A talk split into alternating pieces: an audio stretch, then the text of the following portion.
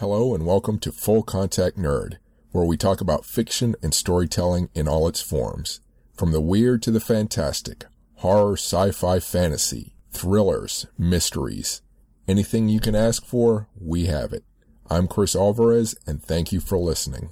I'm speaking with Brian Herskowitz, author of Process to Product. Um, this is part three of our series on uh, writing screenplays. Uh, today we'll be covering outlining. So thank you for speaking with me. Oh, my pleasure. Cool. So, um, so yeah, last time we spoke about structure and now, um, right. and now outlining. Tell me, uh, let, let's, you can kick it off. Yeah. So one of the first things that, you know, you often hear from young writers and old writers alike is, you know, some people love to outline. They really think that that helps them in the writing process and some don't. And so a lot of times I get the question, do you have to outline? And the short answer is no, you don't have to outline. Uh, having said that, however, uh, having done this for, you know, a long, long time, um, over the years, with the hundreds, if not thousands of writers that I've worked with, that I've taught, um, I would say I've seen one or two outlines that were not good where the script was. And that's very telling one of the things that happens often is you write an outline that is not particularly uh, detailed, that doesn't give you all of the the structural elements that you need, that doesn't really kind of speak to the story, and then there are holes in that outline that do not get fixed in the script. And for me, the outline is really uh, the brainstorming tool that I use to actually follow the path of the story, the the hero's journey or the three act structure, whatever structure I'm I'm utilizing. And there are writers who are completely intuitive and they do not outline. Um, I think famously Stephen King is one. Hmm. Um, I think William Goldman uh, sort of claimed that he didn't outline, but but it was very interesting talking with him. I don't know if you know William Goldman was probably one of the superstars in screenwriting for many years. He wrote Butch Cassidy and the Sundance Kid. He wrote Marathon Man. Uh, he wrote The Princess Bride. He had a very wide range of genres and just a brilliant writer. Mm-hmm. And he he would give uh, you know lectures and and uh, seminars. He was one of those writers who loved mentoring other other writers. Mm-hmm. And in fact, uh, there is a, a, a, kind of apocryphal story that he was the mentor to Ben Affleck and Matt Damon when they wrote Good Will Hunting. Hmm. And uh, I, I know many people that he's personally taken under his wing. Hmm. And one of the things that he talked about is he said, you know, I don't outline, but as you talk to him a little bit further, he would talk about doing research and how he would research a script for six months to a year before he wrote his first word, and how he would put every scene down on a on a note card and move those note cards around and decide which scene went where. To me, that's that's outline. Mm-hmm. It may not be your traditional, you know, down the page ABCD outline, but it's still an outline. Mm-hmm. And here's why I believe outlining is is important if you are not one of those just incredibly intuitive writers like a Stephen King or William Goldman, it's really easy to get lost in the woods, to get to a place where you're not sure where the characters are going, um, where you don't know how the story is going to progress, and to get stuck. And I think writers often make mistakes when they do that. Um, one of the things that I try to do with process to product is try to, to instill a method that allowed you to outline allowed you to write without feeling like you were being uh, put into a, a straitjacket. Mm-hmm. Um, I've, you know, I had the opposite experience with some writing gurus and with some books that really kind of talked about, okay, on page one, you've got to do something. On page seven, you got to do something. On page 14, you got to do something. And, and each element is exactly the same. And what happens with that is you end up with a very cookie cutter type of project. It doesn't have the, the same sort of divine intervention that you have when you're allowing uh, kind of creativity to flow through you. So I wanted the both, the best of both worlds. So I wanted to set up a system where you could build an outline, have guideposts that tell you basically I've got to go from here to here, and yet have freedom in how do you find that path? How does it how does it go? How does it flow? So that's what I recommend for building an outline. And there are methods that I adhere to for myself that I, I profess for others. Mm-hmm. Doesn't mean that that's the best way. That's just the best way I've found. And for me, it begins with, and what we've talked about before, those structural elements, starting with, you know, what is my concept? What is my theme? What is my log line? What's, what's the core story about? And then I take that and I put it into three major structural beats. Real simple, the beginning, the middle, and the end. Mm-hmm. Once I have those three elements, I know that, you know, if I'm doing a, a feature length screenplay, for example, and I'm going to have about a two hour window, give or take 15, 20 minutes that I'm going to write this screenplay for, I now have uh, kind of a, a, a, position to aim for. Mm-hmm.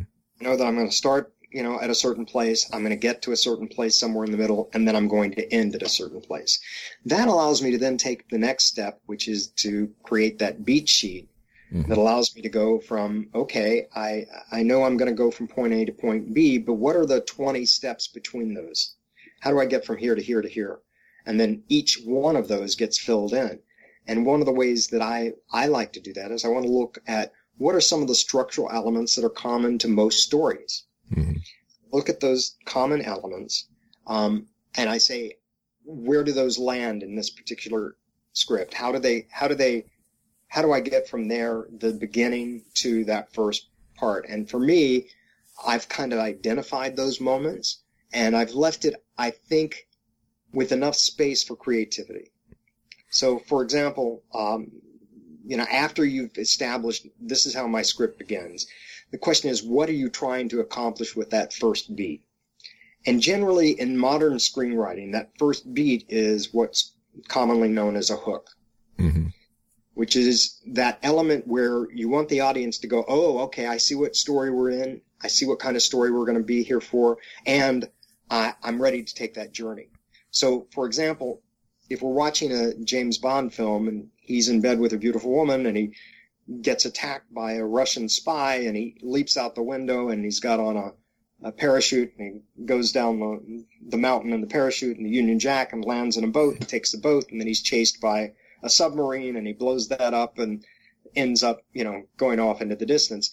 That tells us what kind of a story we're going to be in. Mm-hmm. That gives us that, that kind of pull into the world that we're about to see. So that first moment generally is that hook. Um, in the book, I, I used a couple of different examples, but one of them is uh, Shrek, which um, as as silly as it may sound, it's one of my favorite films in terms of the screenwriting, yeah. just because it's so beautifully structured and so beautifully crafted. Mm. And the opening is, you know, that kind of funny, uh, profane opening where he's in uh, on the crapper reading a fairy tale and then rips the pages off to use as toilet paper.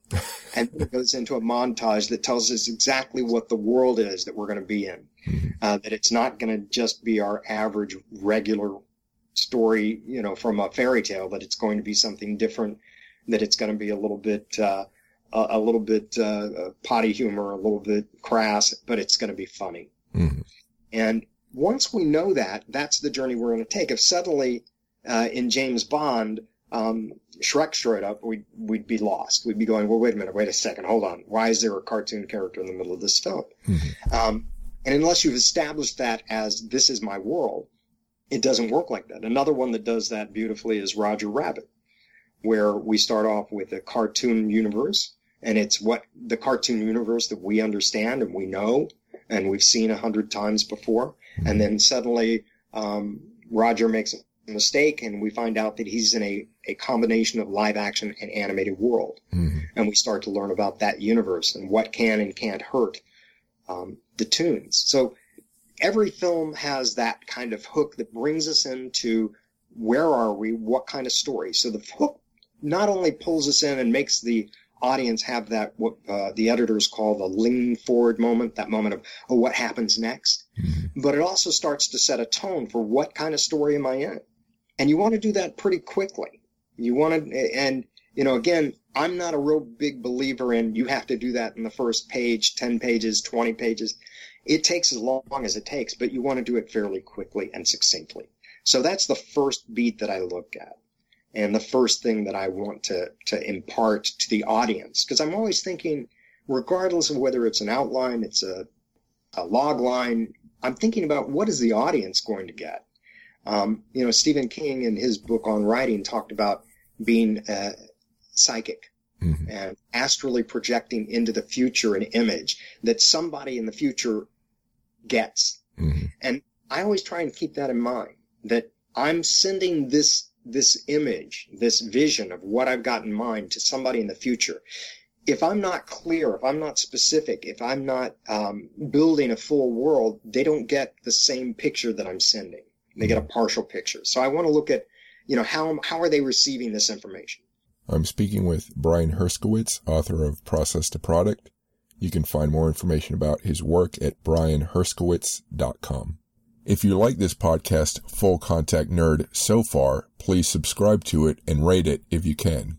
Please sign up for my weekly newsletter at fullcontactnerd.com or chrisalvarez.com to keep up with my latest posts. You'll also find written interviews and my social media links there. You can find the links to my other podcasts at militaryhistorypodcast.com and technologyandspace.com. And now back to the podcast. So I was just gonna, so the, it's interesting. So just thinking about the first scene, obviously it's part of the story, but the idea where it sets the tone, it's almost like it, it stands apart in a sense from the normal, you know, your beats and your emotional highs and lows throughout the rest of it. It's interesting well, actually, about this tone yeah, idea. It doesn't have to. Mm-hmm. Uh, it can, but it doesn't have to. It can also just be you know, we're starting with a particular person and, and their life and how they're going to move forward. But, you know, the thing that, that, uh, that is different about film than other media is that you have a, a, a limited amount of time to impart your story. Mm-hmm. And you want the audience to have an experience. You don't want to see people just going through their everyday lives. Although um, you can argue that there have been films that have done that and done it re- relatively successfully. Um, I think uh, uh, the film that was done over 12 years about the boy, I can't remember the name of it. Uh, it may have been called A Boy's Life. Is that it? Um, but about a, a, young man just growing up, and they, they, shot it over 12 years, and each year did a little, you know, scene of this kid's life. Mm-hmm. And, you know, there were things that happened, but it was basically a slice of life over 12 years, and, and the the kind of the hook and the conceit of it was we're showing actual growth of this this character over time mm-hmm. and it's in real time so that's a very interesting you know gimmick and concept but generally we, we don't like watching real life. Right. we don't want to watch you know paint dry. We don't want to watch people you know sitting at the kitchen table thinking about breakfast. You know we, we don't want that. Mm-hmm. we want to see those moments of high drama high comedy uh, things that are different. You know, what is it that's different about this particular two hour segment of this person's life, whether it's epic like Gandhi or, you know, specific, like I think there was a film called Nick of Time, which was shot in, you know, supposedly 90 concurrent minutes or, or, uh, 24 hours is another one where, you know, each episode was an hour. Mm-hmm. And it was this very heightened reality of pressure filled hour. It wasn't, it wasn't an hour of Jack, you know, sitting at home watching right. TV, right? Yeah. So those things, you know, it depends. You, you, you as the writer have that option to say, I'm going to, I'm going to start with this event for this character that's part of the world that sets off this, this story and make that out of the gate what happens. But we often, we want to learn about the characters. We want to learn about the world before we jump into the drama. And by drama, I don't mean just, you know, dramatic, like heavy. I mean, comedy or whatever we're doing. Uh, I'm using drama with a capital D. That you know, before we start getting into what is the crux of the story, we want a little little bit of where we are and, and what we're doing. So what right? what elements does an outline have that make it at some point you're going to be writing the screenplay? You know, like at what right. point where have you stopped outlining and what you're writing is really just a screenplay? You know, does the outline not have dialogue or right. snippets? You know, how does that work? So I have I have a kind of a theory, and this there's this comes a little bit from television because in television um, I don't get paid without the outline. And if the outline isn't good, the producers can cut you off at that point. So I I learned in, in television that I better write a pretty good outline first time out. And my my concept for outlines that I try to teach is you want to write an outline that if I handed it off to you, Chris, you would write the same script that I would. Maybe not the same dialogue, uh, you know, maybe have slightly different timbre, but it would basically essentially be the same script that I would write. So I want to be very specific in my outline. And the way I do that is I go through these beats, these moments that are essential to the story that I've determined are essential to the story. And then I want to fill in all the gaps. And I want every moment that happens on screen, every scene, and every intention of that scene written down on a page. Now, do you have to do that? No, of course not. But again, the more work you do in the outline, the easier, in my opinion, writing the screenplay becomes because then you're really just focusing on the voice of the characters and writing dialogue. So I I think you spend you know as much time as you can on the outline. The other thing is you and again this is you know my own philosophy. You want to have um, you know some room for invention for you know some for for divine intervention for the ideas that come to you. You want to be able to have something occur to you that changes the story. And I suggest, you don't have to do this either, but I suggest that when you do that, you go back to the outline and you alter it in the outline. And the reason is sometimes you do a change in a script. You go, I'm, you know, I'm writing and I go, wait a minute, I don't want him to go that direction. I want to, I want to take him right and not left. And I turn right. And then later on, I realize, oh, geez, you know what? when I turn right instead of left, that changed this, this, this, and this moment. And I wasn't prepared for that. I didn't think ahead. And now I'm stuck. And I, you know, early in my career, um, I would do things like, you know, somebody would give me notes on a script and say, you know, I don't like that character, get rid of that character. And I would pull the character out, but not followed through enough to make sure that they weren't in other scenes or that something they had done was critical to the story. And oftentimes you would do that and end up with a script that people say, well, who is this person that showed up, you know, on page 79 who isn't in the script? And I went, oh, no, I forgot to take her out of page 79, you know, that kind of thing. Right. And you want to avoid that. Mm-hmm. So, you know, again, if you are a, kind of like a, a, a journeyman writer, if you're just a solid pro, I think it's important to know how to outline. It's not required. You know, you don't have to have, nobody puts a gun to your head and says, okay, you got to outline before you write. But, um, again, some, some studios, some networks, they want to see an outline before you go to script. And if they don't like the outline, they say thank you, they take it and they give it to another writer. So you don't want that to happen either. Mm-hmm. So one of the things that I, I did, I did, we discuss, we discussed a little bit the 12 uh, guideposts, didn't we? For structure? Yeah, you talked about it a little bit yeah, there the twelve guideposts that I put together are, are the structural elements that I feel every script has, mm-hmm. and uh, again, I, I try to leave them specific enough to where you understand how to how to go from A to B, but vague enough to where if some inspiration comes to you, you can then turn and and adjust it. So, for example, when I was talking earlier about when you're starting off with your outline, you know, the first thing you want to do is what's my hook? How do I bring the audience into this is the kind of story you're going to be, ex, you know, experiencing over the next hour and a half, two hours. Mm-hmm. But within that, the next elements and, and they don't, they're, it's not like, you know, this stops at that moment and now something else begins.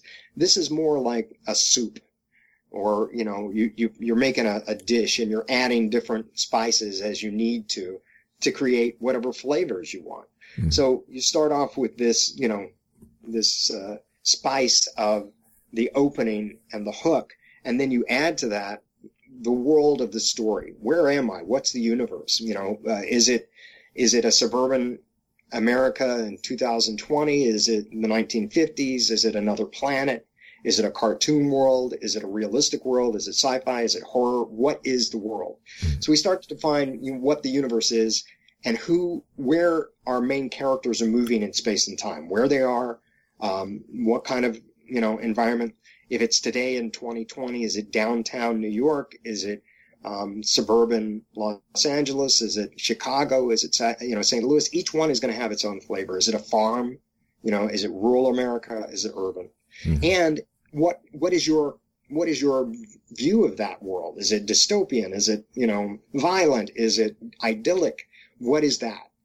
So you can put all those elements in, and then you sprinkle in the next spice, which is who who am I going to be watching over the next two hours? Is it going to be one character whose life I follow for the next two hours, who has the issues and is going on the journey, or is it a an ensemble piece where I've got you know eight different characters and in four different couplings that are moving through space and time? That's that's also in this you know kind of starting area, and all of that gets put together, defining the world and who the characters are that we're going to be involved with, and that leads to um, our first act break or depending on, on what your, your philosophy is on structure, either the act break or the hero's journey, which is now um, there is an inciting incident, something happens that changes the direction of the story. So, you know, you you can look at. Uh, um, I was watching a movie last night called Maleficent, which uh, Angela Jolie, which uh, didn't do very well actually, but was I thought a pretty good little movie mm-hmm. and little movie, 100, 150 million dollar, but still for me that's a little movie. I think um, it has a lot of fans, but go on. Yeah. So um, you know, in that film, we start out with this very you know very imaginative, beautiful fairy land, and Angela Jolie as a as a young girl is this queen of the fairies, and um, then she meets a human, and they start to have kind of a, a flirtatious relationship and then it gets to a point where he um, he steals her he steals her wings. Well, that's the act break. That actually changes the story. Before that, when he meets her for the first time, that is an inciting incident. And why? The definition for me of an inciting incident is the first moment that I I removed it from the story, the story doesn't go forward. So if he doesn't come into the forest and she doesn't meet him for the first time, the rest of the story does not happen the way it happened in any way, shape, or form. Hmm. So you have to have that moment. Um, in Rocky, if uh, if Apollo Creed's you know opponent didn't break his hand, you wouldn't have Rocky going forward, right. right? And then what is the act break? The act break actually puts them on a path. So now Rocky said, you know, is told, hey, you can fight for the heavyweight championship of the world. And he goes, okay. And off he goes to train to try and build up his, uh, his stamina, to, you know, improve his boxing skills, to get Mickey on board, all the things that he does. Hmm. And the same thing with uh, Maleficent. Maleficent, she, you know, curses a child. She, you know, then watches over the child so that she can take her revenge and then she falls in love with the child. So those are all things that have to happen, uh, that happen after we have the act break. And for her, it's when she is betrayed by this guy, he steals her wings. And by the way, sorry about any spoilers, but hmm. uh, it's an old film, so. Yeah. Um, and that, that actually changes her path. She's our hero. We're going to follow the world through her eyes, mm-hmm. um, not entirely, but mostly through her eyes, and we're going to we're going to uh, relate to her more than any other character. So that brings us to the first act break. So we've got there are already four elements. We have the hook, uh, we have the uh, creating the world of the character, and then introducing our main characters, mm-hmm. and then we have an inciting incident, something that happens that is going to eventually change. It's the seed of the first act break. And the first act break comes along that actually changes um, the path that the character's on. It, it takes them in a new direction. And that can be physical, it can be emotional. Uh, it just changes the story for them. They're going to head in another way. And then eventually there has to be a goal, right? Mm. Something that they want to accomplish. Mm. And in the best of storytelling, uh, the goal is kind of different from what the character wants or needs. So there's a let me let me let me rephrase that. There's a want that the character has. I'm I'm going to take revenge against this child. Mm. That that's what I want to do. This is Maleficent again. That's the goal. So everything the character does starting out is in in response to that goal. I want to go from here to here. And what happens is as a writer, you have to put obstacles in the path of that goal. Otherwise, it becomes too easy. The character just simply does what it is they want to do. Mm. And in really fine writing, what you find is that the character's desire is not the same as what they need. Mm-hmm. And going back to Maleficent again, um, that's exactly the case there. So she wants to take revenge against this king by destroying his life, basically murdering his daughter, putting her into a, a death-like sleep forever.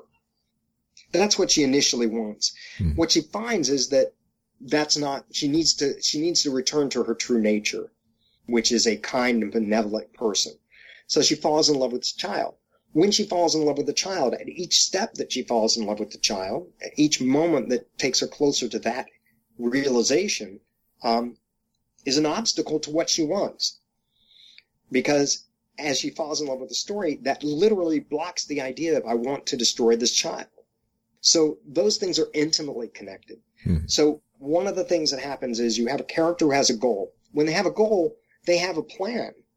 So one of the elements that I I want the writers to think about is what is my character's plan to reach their goal? What do they want?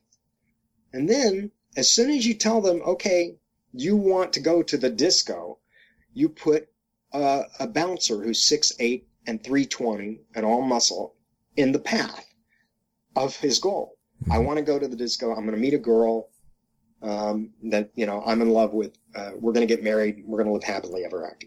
Well, there's a big old guy in the middle, stopping me from getting in. So now that's that becomes a structural element, in my opinion. So I've gone from, you know, here's my act break. Now I've got a plan that I'm implementing, Hmm. and then I have an obstacle to the plan. And what happens is there's this leapfrog of events that happens. Uh, there's a character has a plan, then there is a an obstacle to that plan. Something stops them from getting what they want. So what do they do? They have to come up with a new plan. Often that includes gathering allies or training or um, you know, doing research. So if it's a courtroom drama, you know, they may be interviewing witnesses. They may be looking, you know, researching the law. They may be uh, gathering evidence. If it's a, uh, you know, if it's a love story, they may be, you know, looking at other ways that they can get to that, that love of theirs, uh, you know, getting allies to try and help them, um, you know, trying to improve themselves so that they are worthy of that particular person. Mhm. You know, those are all things that they try to put together. And as you do this kind of leapfrog, you go from, you know, I've got a plan, there's an obstacle to the plan, and there's a new plan. And depending on the, the, uh, genre of the piece, oftentimes you have a kind of a, a secondary plan obstacle for your opponent. Hmm. There's somebody who's evil. Um, there's, you know, um, Thanos who wants to save the universe by destroying half of, half of it. Mhm. If I get rid of half of the universe, I save the rest.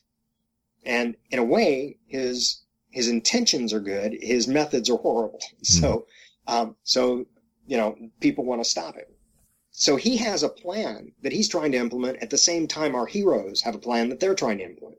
And in excellent screenwriting, the hero and the opponent basically have a goal that is either the same goal or that are are in opposition of each other. So, for example, Thanos wants to gain all of the the stones, uh, Infinity Stones, so that he can destroy half of humanity Mhm.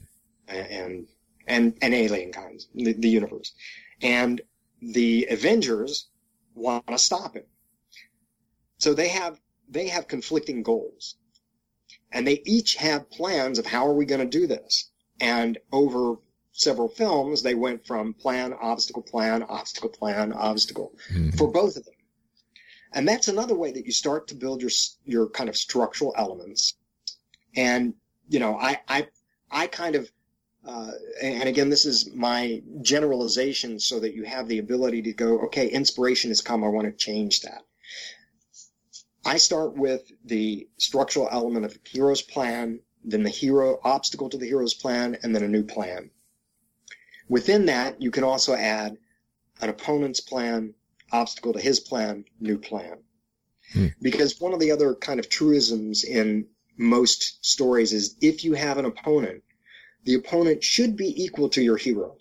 It should seem un- insurmountable that, you know, you can overcome this particular villain. Mm-hmm. Thanos is a great example of that. He seemed unstoppable. Mm-hmm. And almost everything that he did seemed unstoppable. And in fact, you know, in the first film, he was unstoppable. Yeah. So they had to go to a second film to have the Avengers reach their goal. Mm-hmm. And the more difficult it is, the more we become invested in the story. So if, you know, Lex Luthor isn't brilliant, um, we don't really care about Superman. Right. If Superman doesn't have a weakness, we don't care about Superman. Mm-hmm. So those are all things and elements that go into it. So those, that obstacle plan obstacle, that's the structural elements that lead you to the act two break. And the act two break generally comes from a different, uh, several different areas. It's the one area where the, the story turns again. Something happens and now what you, the character thought they needed to do has altered a bit and they have a, a new calling, a new direction they're going to go in. Still may have the same goal, but they have a new perspective on it. Mm-hmm. And then things escalate. The problems and the and the the plans they become more desperate. The opponent becomes uh, more aggressive. Uh, the events become heightened, and that leads eventually to uh, the other the next major structural element to the act break. Uh, I'm sorry, the, the revelation uh, that leads to the act break, the third act break, and that revelation generally is something that the character realizes that they didn't know they come to some understanding. They come to some decision. Um, you know, sometimes it's about, uh, you know, I thought I was in love with this girl. Oh my gosh, I'm really in love with my best friend mm-hmm. who's getting ready to get on a plane, right? Now I've got to go stop her from getting on that plane no matter what. Mm-hmm. You know, mm-hmm. that's the typical boy meets girl love story. You know, going back to Infinity War, you know, it's, there's only one way to stop this, this monster. We've got to do you know, we've got to go back in time and do this, this, and this. And then we've got this point, you know, what do we do now? And they come to this idea that, that everything is kind of coming together. That, that's the other thing. Uh, in comedy, we talk about it being the block comedy scene mm-hmm. where, you know, all of the elements that you've been messing with for the whole film come together and, the, and finally the, the good guys and the bad guys are really facing off directly against each other.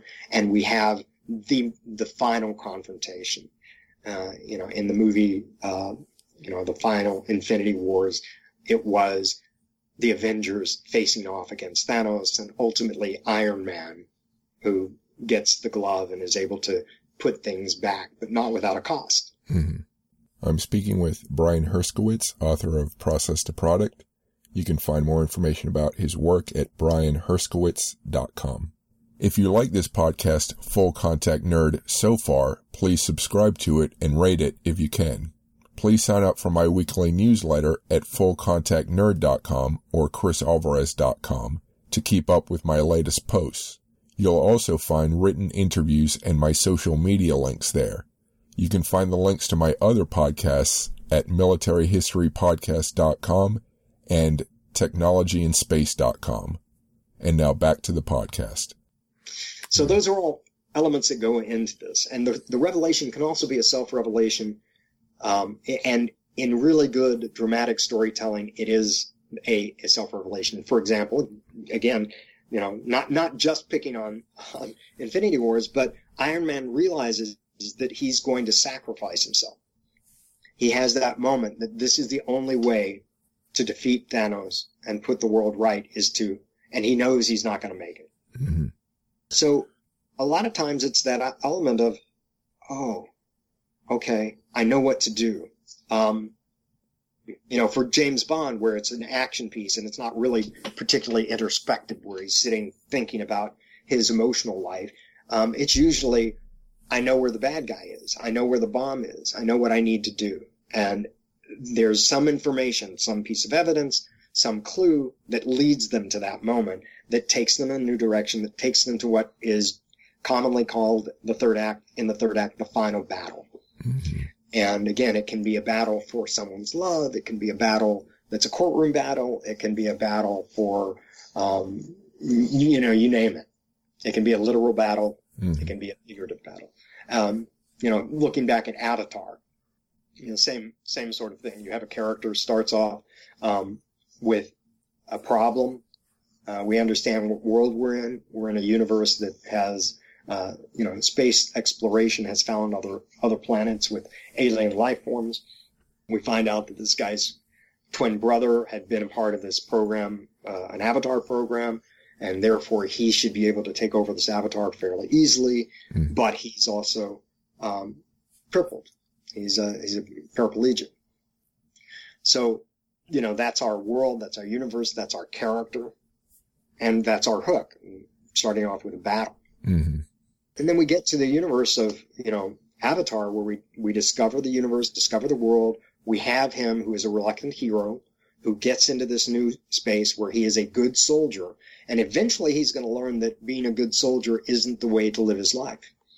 And that revelation of, um, I would rather be a Na'vi than a, than a, a soldier comes to him in the third act after he has basically betrayed them Mhm. and then decided that that isn't what he wants to do, that he doesn't want to be that person anymore. And that revelation leads them to the battle where he goes back, he jumps on the biggest, uh, I can't remember what they call those big bird things, but he jumps on that dragon bird thing Mhm. and they, uh, you know, they, they train and get ready for this huge final battle where they, they are being, you know, attacked by the might of the American military and fighting with, you know, whatever bows and arrows and sticks that they have. Mhm. So, you know, they're again going against an insurmountable odds and having a literal battle that's going to lead to the final conclusion, the, the, end of the film.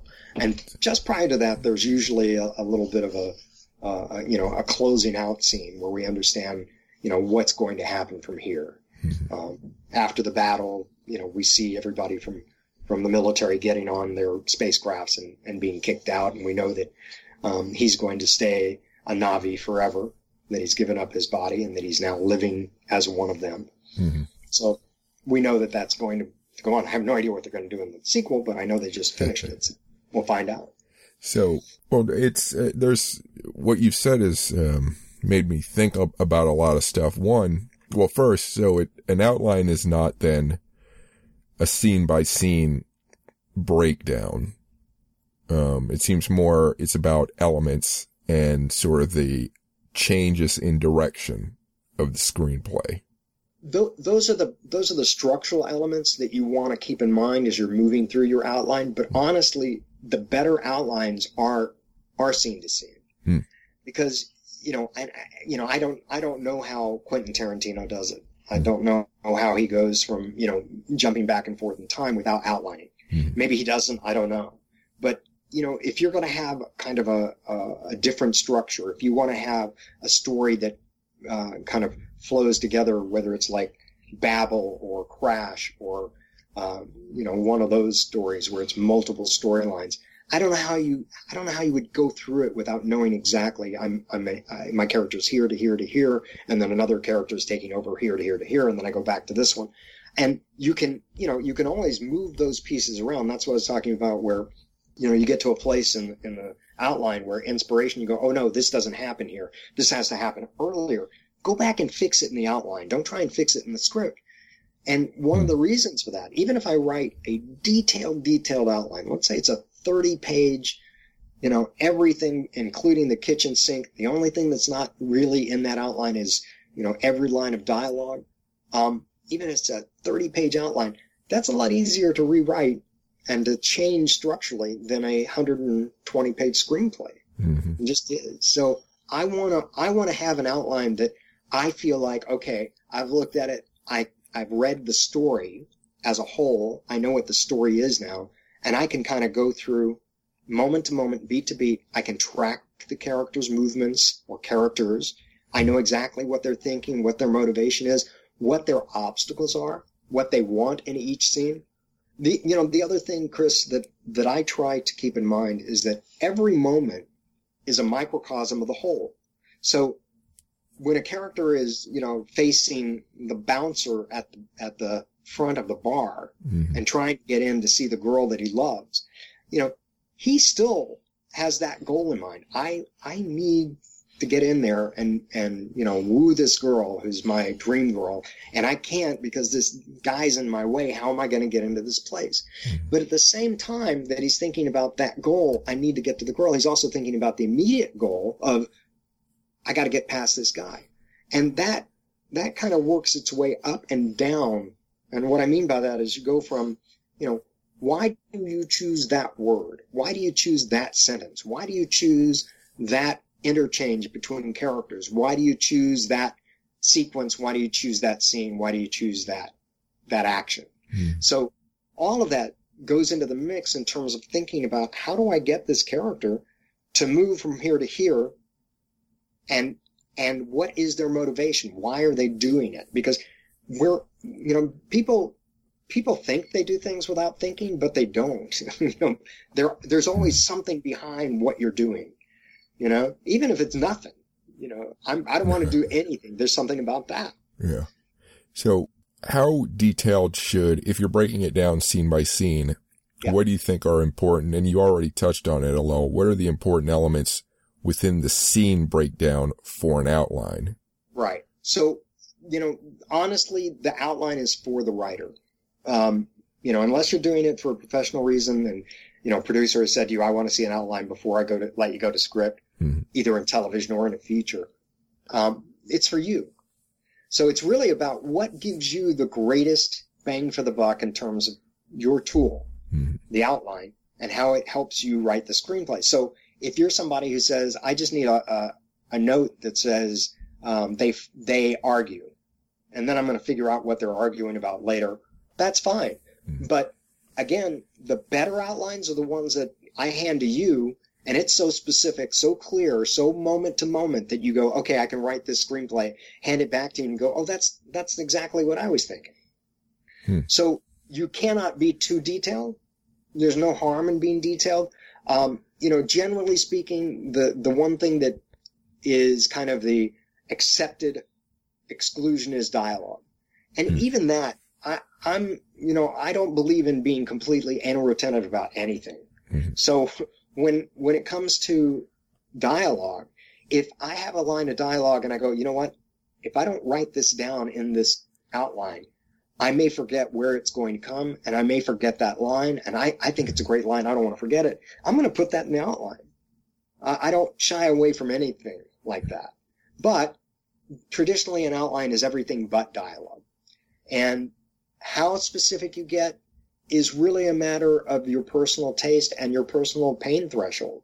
The less you outline, the more freedom you have for sure, but also the more options you have for missing the boat. Mm-hmm. So it sounds like the bulk of outlining is the middle, the second act. Like the first act and third act seem pretty much, you know, pretty standard short paths to the, the meat of, of the film. So, and I guess that makes me wonder why isn't the middle broken down more precisely? Cause it, it you know, it constitutes such a big bulk. Should it just be right. one, one bit? Well, again, for me, one of the things that, and this happens with a lot of scripts is you've got to, you know, you know, bang up killer beginning and you've got your idea, you know what the characters want, you know where that huge battle is going to be, and then nothing really happens in the second act. You know, character is just kind of going along and, and, you know, kind of on the, on the tide floating. And you don't want that.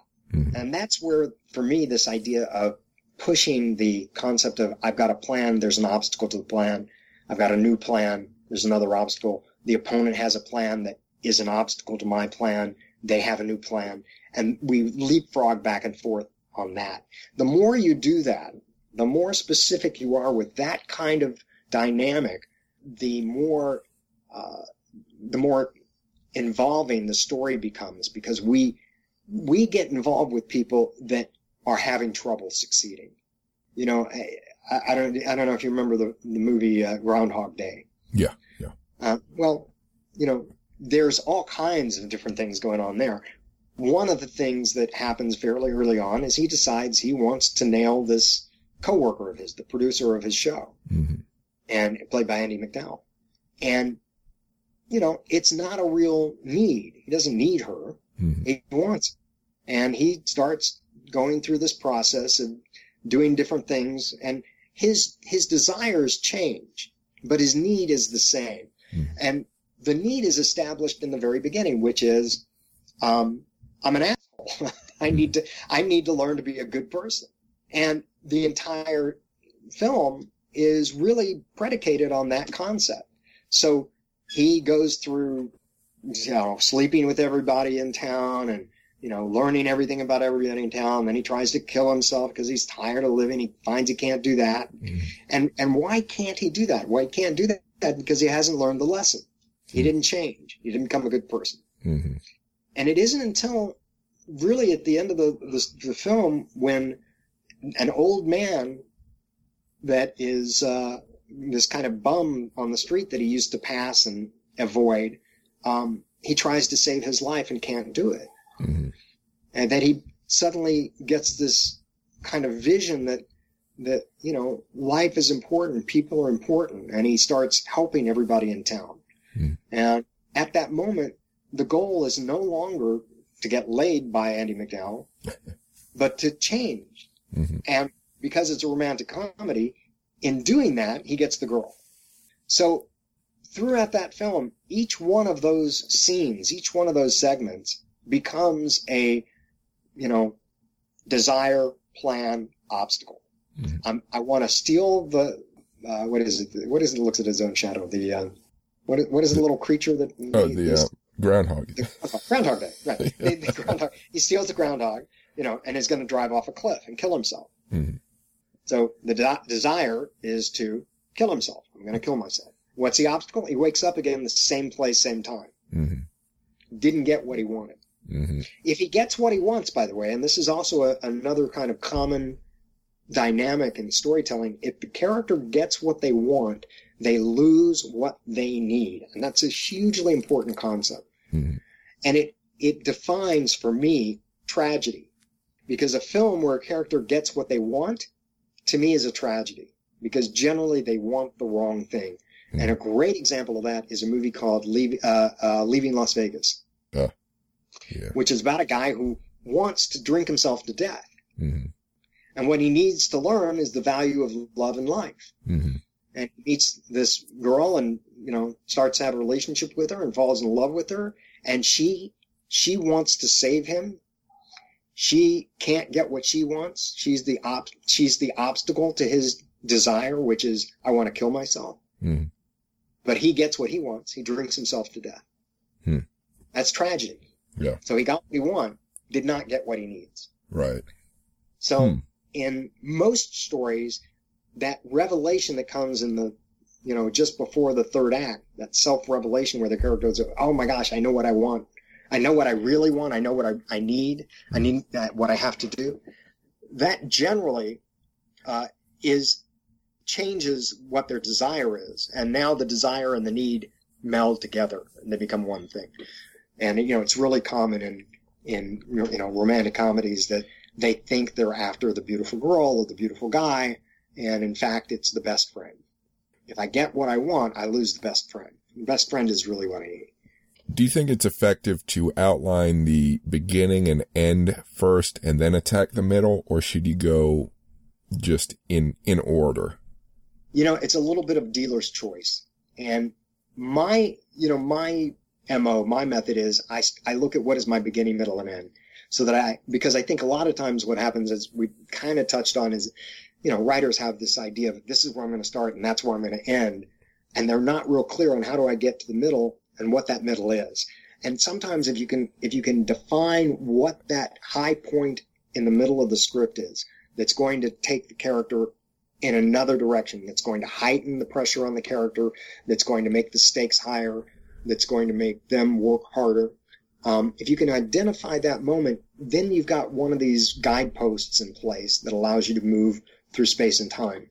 And then for me, it's about the motivation of the characters, what they want in each moment and scene, what I can put in their path as an obstacle what the others around them do to react to what they've done and how that kind of dance plays out. And that gives me the rest of my guideposts. And I, uh, you know, I kind of arbitrarily picked 12 because generally a, a screenplay is 120 pages. Mm-hmm. And I know if I can take approximately 10 pages for each one of my structural elements and outline that, I've got a 120 page script. Mm-hmm. So, well, we're coming close to time, uh, close yeah. to an hour. What else? Um, I don't have any other questions at the moment. What other things would you like to mention as far as outlining that we haven't touched on yet?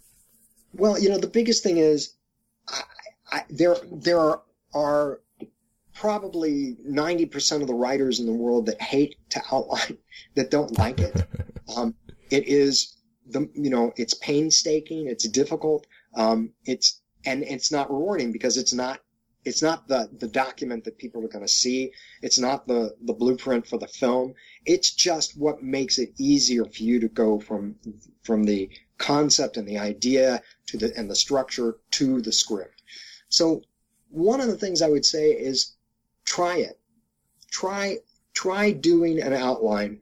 Try getting as specific as you can. Do it as an exercise. Do it as, um, you know, as, as you would if you were doing push-ups every day. You know, do it like it's something that you want to, to test to see if it really works for you. Um, no two writers are exactly the same, you know, just like no two snowflakes. They, you know, everybody's a little bit different. And you have to find your rhythms, your um, you know, your own style. You're going to find elements that I don't have in my guidepost. You're going to find um, kind of a signature that you have for your stories. So, but in order to do that, one of the things that I've I learned kind of early on is that writers, um, because of the creativity of writing, a lot of times we think, oh, we don't need to be technical. We don't need to be structured.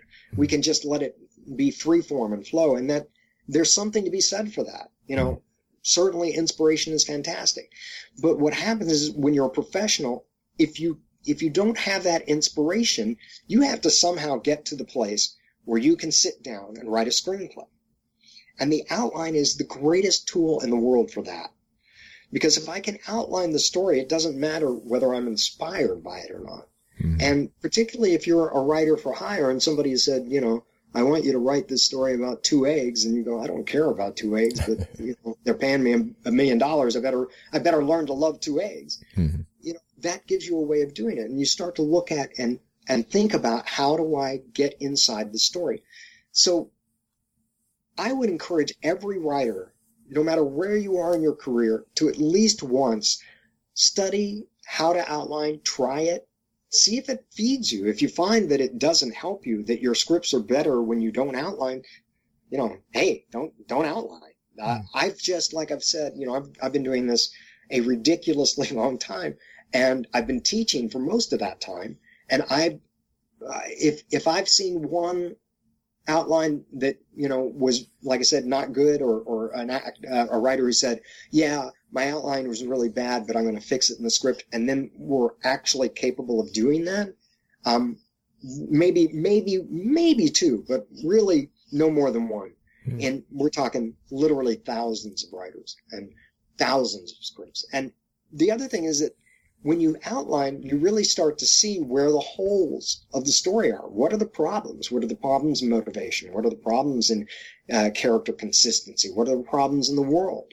You know, what, what universe did I set up and am I staying true to it? So it can be a, just an immensely helpful tool. And it's optional, 100% optional. You don't have to do it. You know, you can, you can sit down and start, you know, tapping away on the keys or writing on a pad. Nothing to stop you. And if you hit lightning in a bottle, you know, fantastic. You know, I, I think that Charlie Kaufman is probably one of the most inventive, uh, interesting writers of the modern era. Mm-hmm. And his films and stories are different from any other writer on earth. And he's imaginative, he's creative, and he, you know, kind of railed against the idea of having real instruction as a screenwriter. When he was going to write Being John Malkovich, he was in a class and people were going, You know, you, know what is this? Mm-hmm. What, what are you nuts? The guy finds a tunnel in the John Malkovich's head and uses him like a puppet. What?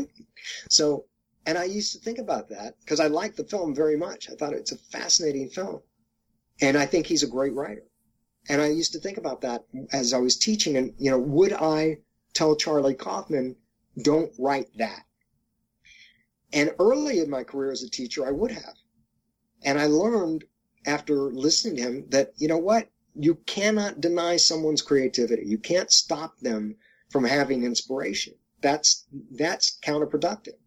So I would say to the writer that has inspiration, great. Let that happen for you. If you're that kind of writer, if you're Charlie Kaufman, do it that way. But try this other way. Hmm. Just try it. It can't hurt. You may learn something about the writing that you're doing, and it may give you a tool that, you know, in that second, third, fourth script where inspiration doesn't come and you don't have that, you know, Tarantino-esque or, or Charlie Kaufman-esque structure and, and concept, you know, maybe outlining will give you the ability to brainstorm, the ability to come up with ideas, and the ability to find the story that you want to write. So here's a bit of a philosophical question about Yeah. what you just said. Is an outline the best way to figure out if an idea won't work, or is it the best tool to make an idea that's not working to make it work? Um, you know, it's it varies. It, it has the ability to do all of that. Mhm. Um, you know, you you one of the things that happens when you outline your script, if you are able to kind of step back and look at it as a story, Mhm. to be an audience member, um, you'll find where the problems are. You know, how is the character behaving? How did they get from here to there? Why why are they doing that instead of this? And you start to look at it and say, oh, I've got a hole here. I've got a problem. Where where it helps is you go, okay, I'm going to plug that hole. I'm going to fix that. And then there's, you know, different methods that you have for doing that, but you fix the hole in the outline and now you can go back and move forward. You can do that as you're writing the screenplay too, where you, you, and I've done this many times where I've written an outline. I've gone to write my script. I've gotten to a certain point in the outline and gone, hmm, you know what? Gosh, that doesn't quite work for me the way I have it in the outline. I'm going to go a different direction. What, what I try to do then is adjust the outline. And even though that's, again, a pain in the ass, it's, you know, it's not fun. I have to go back and, and reread and re, you know, kind of re take it apart and put it back together. But it allows me to find other errors, other problems that might have happened because it's dominoes. You know, every time you change something in a screenplay at the beginning, it changes something uh, down the road. It has to. It changes the character, it changes the structure, it ta- changes the world. It has an effect. And if you don't think it does, think again. It will change your story. So you have to you have to be cognizant of that. You don't have to you don't have to do it. You don't have to change the outline, but you have to be cognizant that if I change a moment in the screenplay and I'm following an outline, that outline may not may no longer work for you. So it allows you to do several things. It allows you to fix problems, identify problems, but it also allows you to really free yourself up for dialogue, for inspiration, in my opinion, um, and to and to allow for creativity to flow through you. Because you're not worried now about, gosh, where do they go? What happens? You have it down. You look at it and say, okay, they go from A to Z, and I know that's how they get there, and I know he goes from here to here. And then then you can play with, you know, well, within that scene or within those that sequence how do I want him to go through that world? What do I want him to do? I know he's going to go from, you know, the bathhouse um, to the main house. And I know that on the way he's going to fall in a hole. You know, okay, so what happens between there and there? There's plenty of places to play. But you want to be able to be as specific as you can, as clear as you can. And the, the more you do that, I think the more freeing it can be. And again, I think that's a little bit different from kind of locking yourself into, I did something on page three, page seven, page nine, but you know, that's a little too restrictive in my opinion. Do you like to, uh, uh, when you complete an outline, do you like to have other sets of eyes review it to give you feedback? No. uh, generally, no, no. I mean, generally for me at this point, uh, unless I was working, you know, for a, a studio or a network where it was something that I needed to hand in, Mhm. generally that's, it's for me. Mhm. And it's as clear and specific as I need it to be so that I know how to go from A to Z. Hmm. And I don't really care what other people, what other people have to say about the outline. Now, does that mean that you can't give it to other people? Of course you can. But, you know, being a writer, you have to be a little bit careful of who you're, who you're sharing your material with. Not, not for any kind of theft reason or, or, you know, copyright reason, but because you want to make sure that the person who is going to be speaking to you has your, not only has your back, but understands how to talk to a writer. Mhm. And, you know, in my book, I mentioned this, you don't necessarily want to give your material to a loved one. Hmm. And the biggest reason for that is you want love from a loved one. You don't really want um, criticism. you know, you don't want people to say, "Oh, you know, that sucks. I don't know what you're doing. I hate it." You know, you want to, you want them to tell tell you you're the best thing, you know, since sliced bread.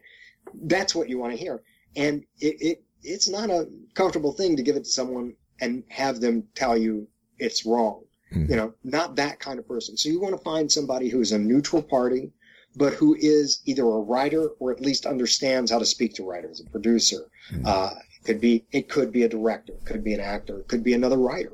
Mhm. But you want to have somebody who understands your language and can speak to you in the same terms that you understand your story. Mhm.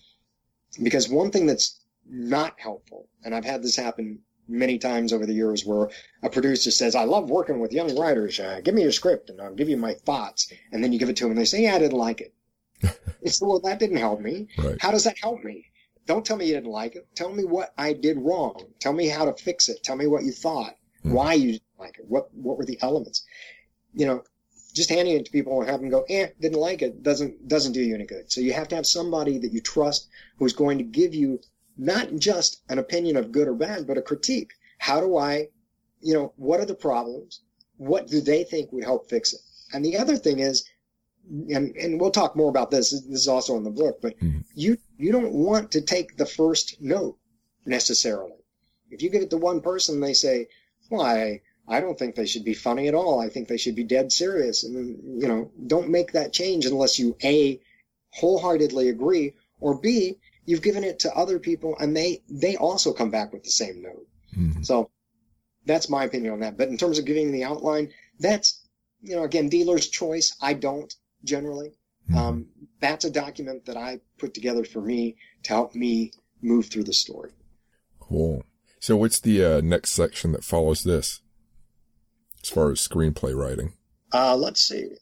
Well, let me, take a look at my, my book here. Mhm. Um, chapter four is, I think it's really talking more about character development. Mhm. And Okay. yeah, chapter four is character development. So, you know, and again, one of the things that's fascinating to me is, you know, it is not formulaic. You, you can't say, you know, you go from here to here to here every time. Otherwise, everybody would write the exact same story. Yeah. So character development is a crucial element to screenwriting and it can come at a different point. Hmm. You might do the character development well before you get into your outline you know but it's but it is a an, a step that cannot be uh, given short shrift you really want to know your character and that's the that's what we'll talk about next Okay, cool. Well, thank you so much for talking to me about outlining. my pleasure Appreciate it. I- So, i hope i hope people get it oh yeah, me too. Thank you for listening. If you like this podcast, Full Contact Nerd, please subscribe and rate it if you can. If you want more fiction and fiction studies ranging from ancient mythology to modern day sci-fi, fantasy, and horror, please sign up for my weekly newsletter at fullcontactnerd.com or chrisalvarez.com to keep up with my latest posts. On my webpage, you'll also find written interviews and links to my social media accounts on YouTube, Twitter, Instagram, and Facebook. I also discuss art, acting, comic books, gaming, and much more. Thanks again and keep imagining the past, the present, and the future.